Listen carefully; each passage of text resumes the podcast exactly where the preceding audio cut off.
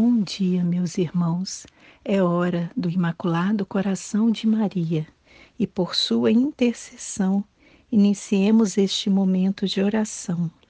Vinde, Espírito Santo, vinde por meio da poderosa intercessão do Imaculado Coração de Maria, vossa amadíssima esposa.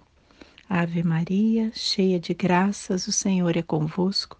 Bendita sois vós entre as mulheres, e bendito é o fruto do vosso ventre, Jesus. Santa Maria, Mãe de Deus, rogai por nós, pecadores, agora e na hora de nossa morte. Amém. Faremos agora a leitura de uma mensagem de Nossa Senhora ao Padre Gobi.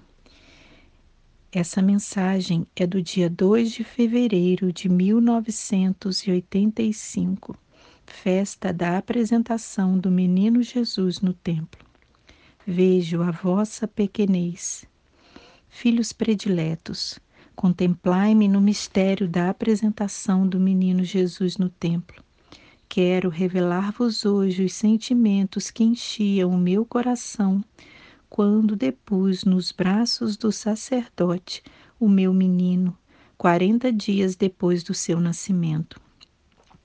O meu coração ardia de gratidão para com o Senhor, que realizara finalmente o desígnio de salvação que tinha para o seu povo. Há quantos séculos se esperava por este momento? Com a minha alma, via o rosto do Pai inclinar-se com complacência, enquanto o Espírito Santo descia sobre alguns dos presentes, revelando às suas mentes o desígnio secreto do Senhor. O meu coração estremecia de amor inefável e materno ao contemplar toda a divindade encerrada nos membros tão pequeninos do meu menino de apenas quarenta dias. O meu coração exultava de alegria quando o Senhor entrou no templo e eu percebia que os imensos exércitos dos anjos e de todos os espíritos celestes o acompanhavam enquanto era conduzido para tomar posse de sua morada. O meu coração era também ferido pela dor ao ouvir a voz profética do velho Simeão, que me anunciava que a minha missão materna era também um chamamento a um profundo sofrimento, a uma íntima participação pessoal na dolorosa missão do meu filho Jesus. É com estes mesmos sentimentos que vos conduzo, filhos prediletos, cada dia ao altar do Senhor, para vos ajudar a cumprir bem a sua vontade divina.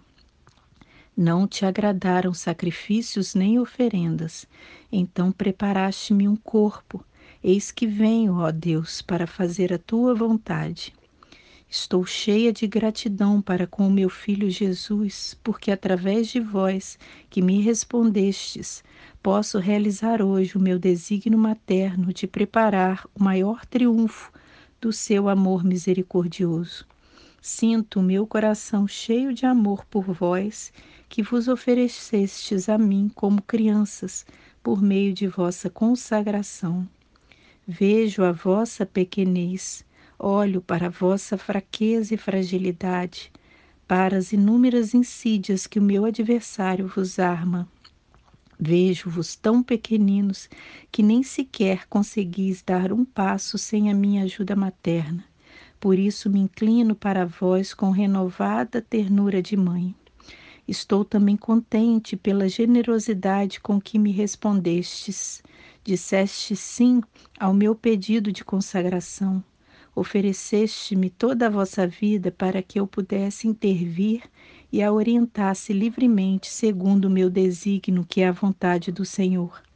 Enfim, sofro também, porque, tal como para Jesus, também para vós a missão que vos espera é a de sofrimento e de imolação.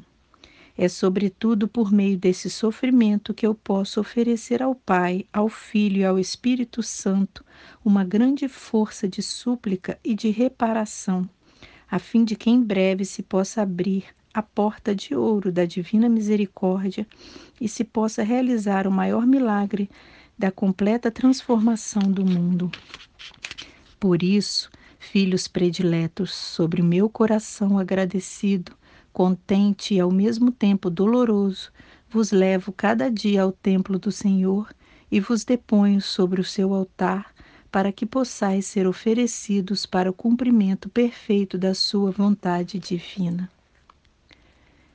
Agora faremos o ato de consagração ao Imaculado Coração de Maria, Virgem de Fátima, Mãe de Misericórdia, Rainha do céu e da terra, refúgio dos pecadores. Nós, aderindo ao movimento mariano, consagramo-nos de modo especialíssimo ao vosso coração imaculado.